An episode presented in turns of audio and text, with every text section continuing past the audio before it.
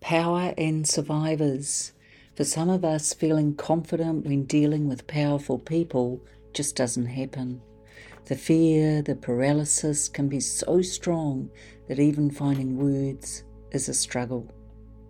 This also has the potential to re traumatize us if ignored. Question Why would we expect to magically have the confidence to stand up to people in positions of power when power and control underlined the abuse we suffered? As we know, one of the hallmarks of child sexual abuse is feeling powerless. This is commonly cited and weaves its way throughout our lives until we can face it. As we were children, the power dynamic could not have been greater. What was happening was way beyond our control.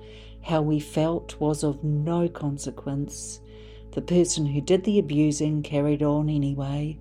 Therefore, it seems inevitable that dealing with powerful people later in life would trigger us in some way. It could be as simple as a loud, angry voice or the sound of a door being closed. We cannot know what will trigger us, and though we know the situation is not happening now, the feelings still exist, and it can take a lot to shift from that place of terror. There are some practical steps you can take that will empower you. Establish boundaries Setting healthy boundaries is crucial for you to feel safe and confident at work. Example I will advise project completion date. Become more assertive.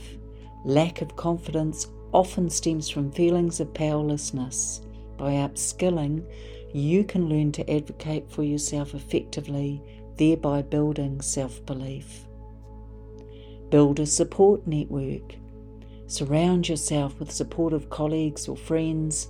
This helps provide a sense of security and helps minimize the impact of encounters with people in positions of power.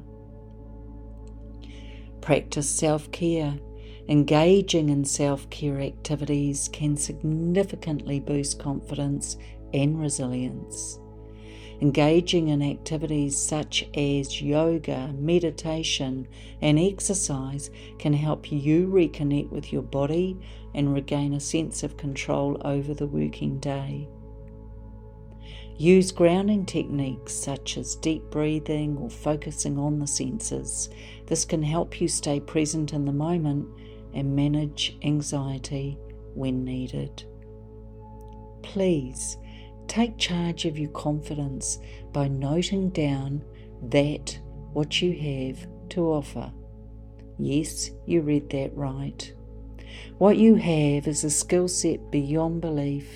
In case you didn't know, because of what you went through, you have mastered conflict resolution, stress management, people management, and resilience, just to name a few. You didn't just survive your trauma, you adapted to it, and that right there is worth feeling confident about.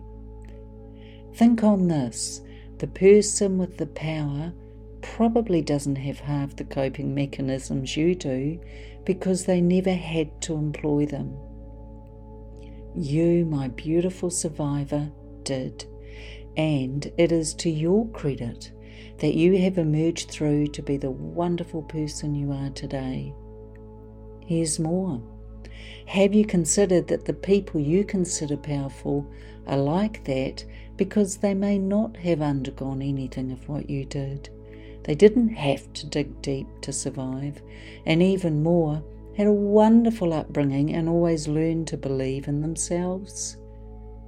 It's time to know your worth and your strengths and be proud of them.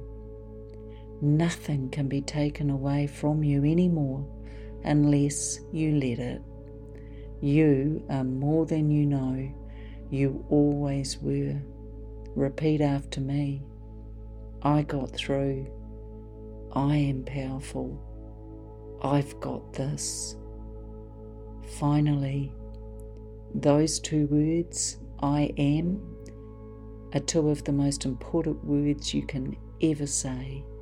anything that follows them is powerful, which is kind of a reflection of who you are becoming. Powerful.